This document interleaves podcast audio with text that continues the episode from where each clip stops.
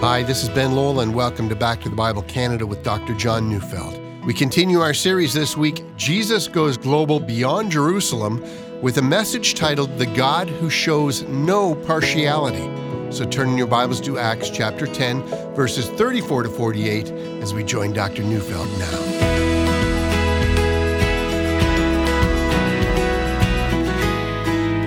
If you've never seen a statue depicting Lady Justice, well, you ought to have a look.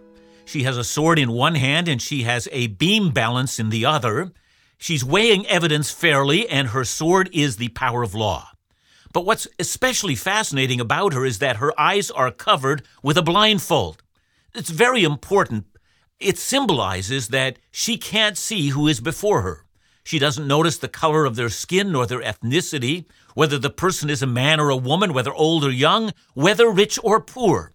Her judgment is based entirely on the weight of evidence that has been given to her, or the weighing of each case on its own merit. That's a very fitting description of justice. Many ancient Jews at the time of the writing of the New Testament had difficulty with that concept. And in some ways, we might understand it, and in other ways, what speaks of great wickedness. Let me explain. Throughout their history, the Israelites were constantly tempted to compromise with the idolatry and immorality that was practiced by so many of the nations that surrounded them. So much of the corruption they experienced in their own history was because they had adopted the religious practices of these nations and incorporated it into their own. And eventually, the ancient prophets, after warning Israel over and over again, pronounced God's judgment. If Israel would refuse to be a nation set apart from all other nations on earth, then God would send those very nations to utterly defeat Israel.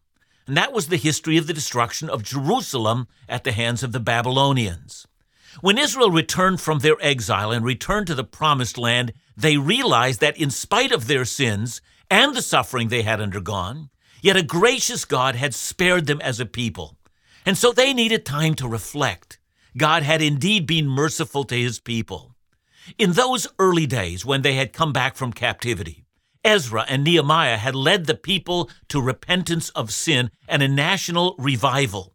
But, and this is key, there was a new determination among the people of Israel never to fall into the old sinful patterns of idolatry as had been true of their ancestors.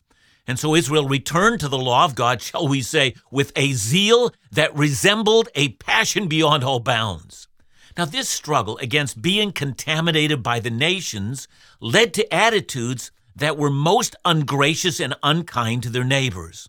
You know, most Jews simply ignored the promise of Abraham that through him a blessing would come to all the nations. Instead of seeking to bless the nations, they only mistrusted the nations. And yet the Bible promised blessings to Gentiles. Isaiah promised that the day would come when a great company of the Gentiles would come and seek the God of Israel. Indeed, Isaiah also said there was going to be more. Isaiah 40, verse 6 says that Israel would become a light to the nations. But of course, in the first century, things were definitely not that way. The Roman historian Tacitus said that the Jewish attitude toward the Gentiles, he said, they regard the rest of mankind with all the hatred of enemies. Indeed, you might remember how the religious leaders accused Jesus. Listen to the insult that's recorded in John 8 48. The Jews answered him, Are we not right in saying that you are a Samaritan and have a demon? And that's just the attitude they had toward the Samaritans. And Jesus speaks to the attitude that people often expressed toward the Gentiles as a whole.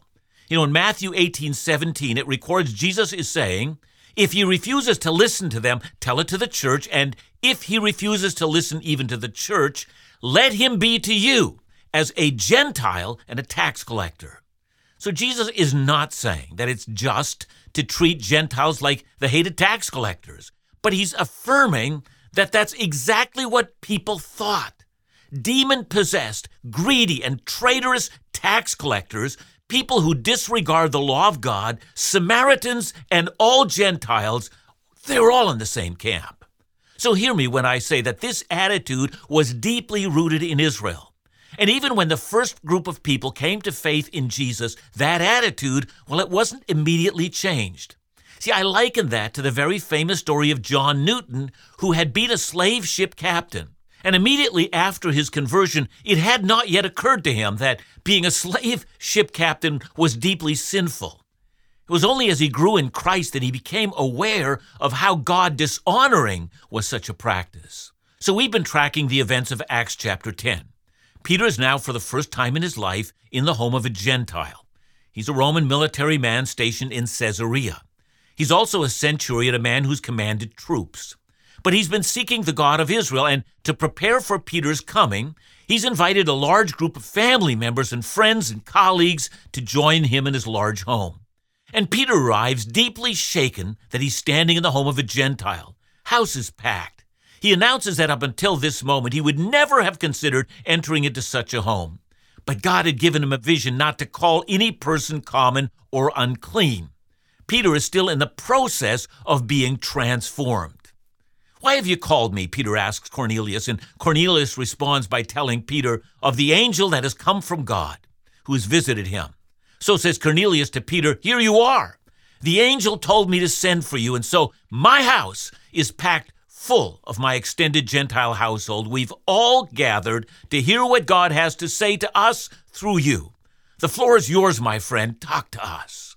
And here's where we pick up. So let's start slowly. Acts 10 34 and 35. So Peter opened his mouth and said, Truly I understand that God shows no partiality, but in every nation, anyone who fears him and does what is right is acceptable to him. Wow, what an unusual thing for a first century Jew to say. Just like Lady Justice, the true God of Israel does not show partiality.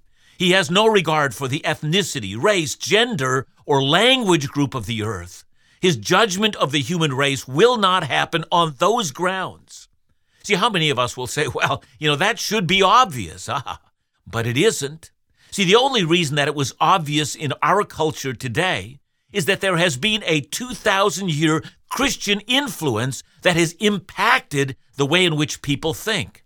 It was never obvious until the Jesus movement began. But while that's a joyful truth to celebrate, it's the second half of Peter's statement that needs some work at understanding. See, if God accepts those who fear him and do what's right, well, now, putting things that way raises the issue of faith and works. Is it really true that after we fear God and then do what's right, then God finds us acceptable? Does that mean just fear God and do what's right and you're going to be saved? Well, no. That's not what Peter is saying. For if he were, he would be contradicting himself. All we need to do is go forward to chapter 11, verse 14, where Peter's explaining what happened in that house later to a group of Jewish Christians. And in chapter 11, 14, Peter says Cornelius had been told to send for Peter and that Peter would declare to those Gentiles the message by which they would be saved. You see, says Peter, these people weren't saved because they feared God and did what was right. They needed to repent of their sins and submit to the message of Jesus in order to be saved. Well, if that's the case, what does Peter mean when he tells the household of Cornelius that anyone who fears God and does what's right will be acceptable to God? See, the early church after the apostolic era remembered Peter's words and they actually struggled to understand them.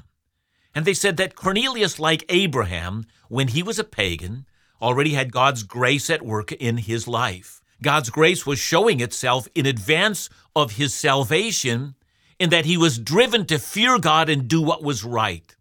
That's the means that God used to open the hearts of those who hear the good news. Now, I know, I know. There are other times when a profane and an extreme sinner will suddenly be changed. And that was true of Saul of Tarsus. But there are other times when grace changes behaviors and makes people open to the message in advance. And Peter is saying that's what has been happening to you Gentiles. And that tells me that, that God's not interested in your race or nationality. And then Peter goes on. He's now telling these Gentiles what they need to know in order to be saved. So let's keep reading. We've come to Acts 10 36 to 38. As for the word that he sent to Israel, preaching good news of peace through Jesus Christ, he is Lord of all. You yourselves know what happened throughout all Judea, beginning from Galilee after the baptism that John proclaimed, how God anointed Jesus of Nazareth with the Holy Spirit and with power. He went about doing good and healing all who were oppressed by the devil, for God was with him. See, there's something unique about these Gentile God-fearers. Peter says they had noticed the activities of Jesus. That's why Peter could so easily talk to them about Jesus. Everyone in the room was listening.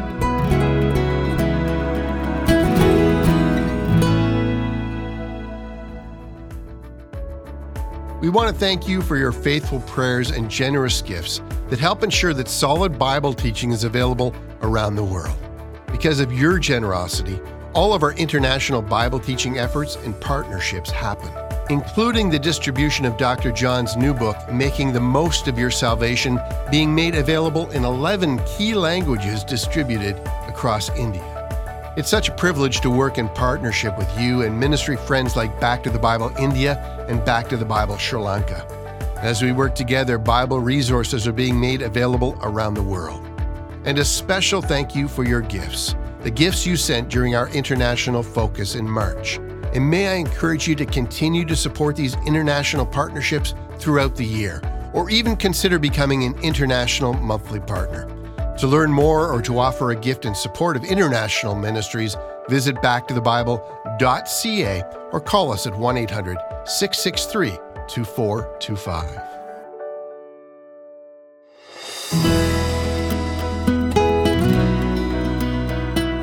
It might well be, as many have suggested, that Luke only gives us a summary of what Peter had to say that day, not the entire sermon. Well, that does make sense to me, and yet, if that's right, this summary is a very well done summary indeed. So you're going to notice that Peter has a very short, brief summary of the ministry of Jesus. You yourselves know, he says.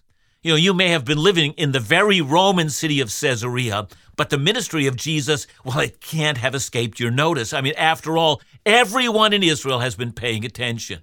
And if we were to do a brief summary of Mark's gospel, well, we would divide it into three very easy sections you know, the baptism of John, followed by the Galilean ministry of Jesus, along with his many miracles, and then his death and resurrection. And I make mention of that because it was the early church father, a man by the name of Papias, who indicated to us that when Mark wrote the Gospel of Mark, he did so while Peter was telling him what to write down. See, most Bible teachers assume Peter's handiwork all over the Gospel of Mark. And on the basis of that, I find it interesting that while in the house of Cornelius, Peter seems to have given a brief overview of the gospel he was to help shape and fashion as he did. See, I mean to say that Peter seems to have been able to give a brief overview of the life of Jesus as well as an at length and in depth study of the life of Jesus. I think that's fascinating. Good evangelists seem to be able to do that. When someone asks us, you know, what's Christianity all about, we should be able to give a very brief outline. At the same time, we should be able to give a longer outline depending on what the situation warrants. It's just a part of being ready to share as much of the gospel as we are provided opportunity. But do you notice what Peter emphasizes? It was God the Father who anointed Jesus with the Holy Spirit and power. I think Peter's talking about the baptism of Jesus here and how God has made a public declaration that this is my beloved Son in whom I am well pleased. And then Peter wants to make sure that everyone understands that, that, that many were and still are oppressed by the devil, but that Jesus had the power to liberate them all. Of course, Peter is leading his audience to the climax of the story. It's in Acts 10 39 to 42 and we are witnesses of all that he both did in the country of the Jews and in Jerusalem. They put him to death by hanging him on a tree. But God raised him on the third day and made him to appear not to all the people, but to us who have been chosen by God as witnesses, who ate and drank with him after he rose from the dead. And he commanded us to preach to the people and to testify that he is the one appointed by God to judge the living and the dead. Notice how Peter says, We are witnesses of all that he did. See, throughout his lifetime, Peter would often return to that very theme. 1 Peter 5, verse 1, he would refer to himself as a fellow elder and a witness of the sufferings of Christ. 2 Peter 1:16 he wrote, "For we did not follow cleverly devised myths when we made known to you the power and coming of our Lord Jesus Christ, but we were eyewitnesses of his majesty." See, Peter wants to make the point that when it comes to the account of the life and the death and the resurrection of Jesus, something unique has happened. See, Jesus appointed 12 men to be with him so that the things he did would be witnessed. For three years, these appointed men had watched Jesus speak on numerous occasions. They had received personal training from him. They had been present when the miracles were being done. You know, what Peter was sharing with Cornelius was not hearsay or rumor or the things that he'd received from another source. Peter is the primary source. And that's so important for us as we read this account later on the gospel accounts of Jesus, that is, the books of Matthew, Mark, Luke, and John. They're not the accounts that were written by biased historians hundreds of years later. They're primary accounts, they're eyewitness accounts. They come from men who had seen the things firsthand. Don't you see, when we quote the scripture, we're quoting from those very accounts. It is as if we let Matthew and Peter and Paul and John into the room and allow them again to tell us all over again what they saw. And so the crowd in Peter's house now realized why the angel had instructed Cornelius to bring this man Peter into his house. This was the one that Jesus handpicked, one of his trained men. Peter carries on. And here notice that he now centers on the death of Jesus. They put him to death, he says. And when he says they, and when he makes reference to the Jews, please, for us who read this account now, don't read this in the light of the perversion that came about later, when people began to speak about the Jews as Christ killers. Always remember that's a perversion. See, Peter was a Jew. And for the first five to seven years, the entire early church was made up of only Jews. It was the Jewish church that brought the gospel to the world. And when Peter says the Jews killed Jesus, he's using the word Jew in a very restrictive sense. He means the chief priests and the Pharisees and the Sadducees. In short, he's speaking about the corrupt religious establishment. They killed Jesus, he says. And Peter then says, even while this was done, God raised him on the third day. See, isn't it interesting how the religious leaders thought Jesus worthy of death and how God the Father thought Jesus worthy of resurrection? And that's clear, isn't it? The thinking of the religious elite and the thinking of God the Father couldn't have been more at odds. And that seems to be the gospel formula in Acts. They killed him, God raised him. And then notice that Peter returns to the matter of witnesses. Jesus didn't make himself known to everyone, he says, but to those witnesses he had chosen. But there, Peter says, these witnesses, of which he is one, ate and drank with him, demonstrates that Jesus was not a spirit, but that he had been bodily raised from the dead. That's very important because in Greek thinking, you could have bodiless spirit beings. The idea of a bodily resurrection was simply unknown. But then, after making the facts of the case known, Peter now moves on to what's going on in Cornelius' home. Along with the other Gentiles who are gathered there, Peter simply adds, He commanded us to preach about this. So let's read verse 42 again and go to verse 43. And he commanded us to preach to the people and to testify that he is the one appointed by God to be the judge of the living and the dead. To him, all the prophets bear witness that everyone who believes in him receives forgiveness of sins through his name.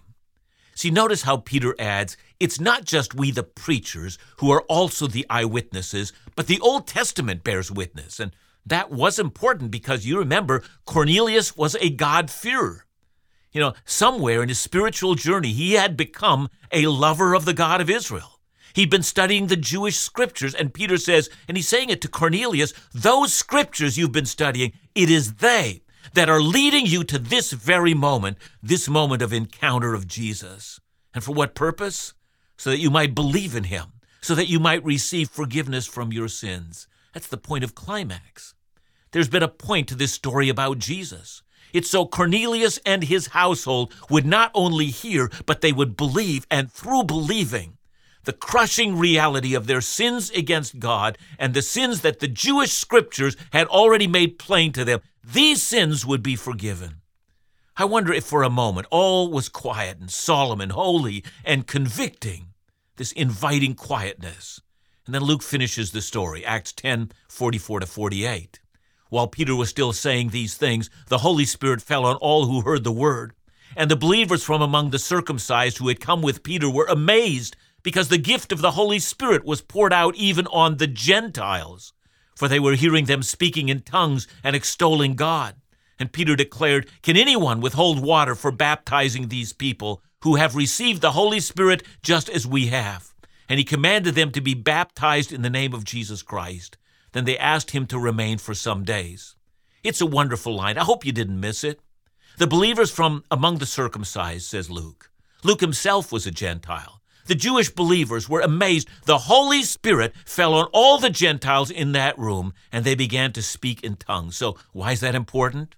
Well, it's important because on the day of Pentecost, when the Holy Spirit had first been poured out onto the church, one of the manifestations of the Holy Spirit is that they spoke in tongues.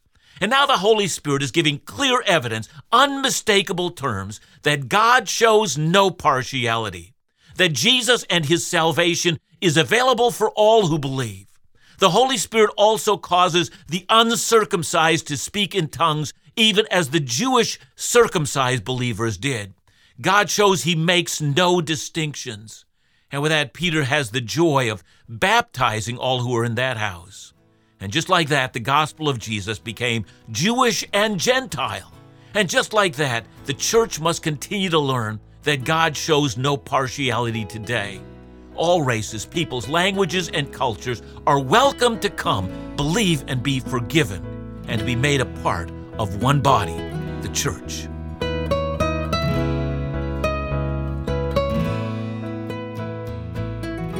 Thanks so much, John. You know, as you've said, we serve a God that has no partiality. And yet, in our world today, there's division and race discrimination, and it all seems to be at the forefront. So, how ought the church respond? You know, it's very difficult because there are so many different theories about what constitutes racism today. And I don't want to get into that, but it has uh, made divisiveness, in my estimation, even greater than it should have been. Um, uh, even saying that I recognize can be a divisive statement. I would be very careful here. But I think we need to begin with simply the understanding that we all are made in the image of God and that God demands of us that we recognize image bearers of God with respect. Thanks so much, John. And remember to join us again tomorrow as we continue our series Beyond Jerusalem, right here on Back to the Bible Canada. Bible teaching you can trust.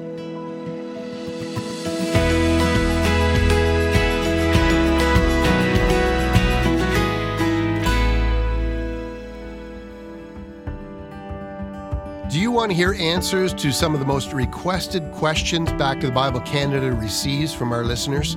Well, this May, Back to the Bible Canada will be airing a special four episode video series called Ask Dr. John, responding to the questions on your heart and mind, questions about salvation, the church, finding strength in difficult days, and so much more. And you can take the opportunity to participate by sending your questions to info at backtothebible.ca or just giving us a call at 1 800 663 2425. You can access this upcoming series on Back to the Bible Canada's YouTube channel or online at backtothebible.ca. And to ensure you never miss a video episode from Dr. John, subscribe to Back to the Bible Canada's YouTube channel. For more information, or to support the ministry, call us at 1 800 663 2425 or visit backtothebible.ca.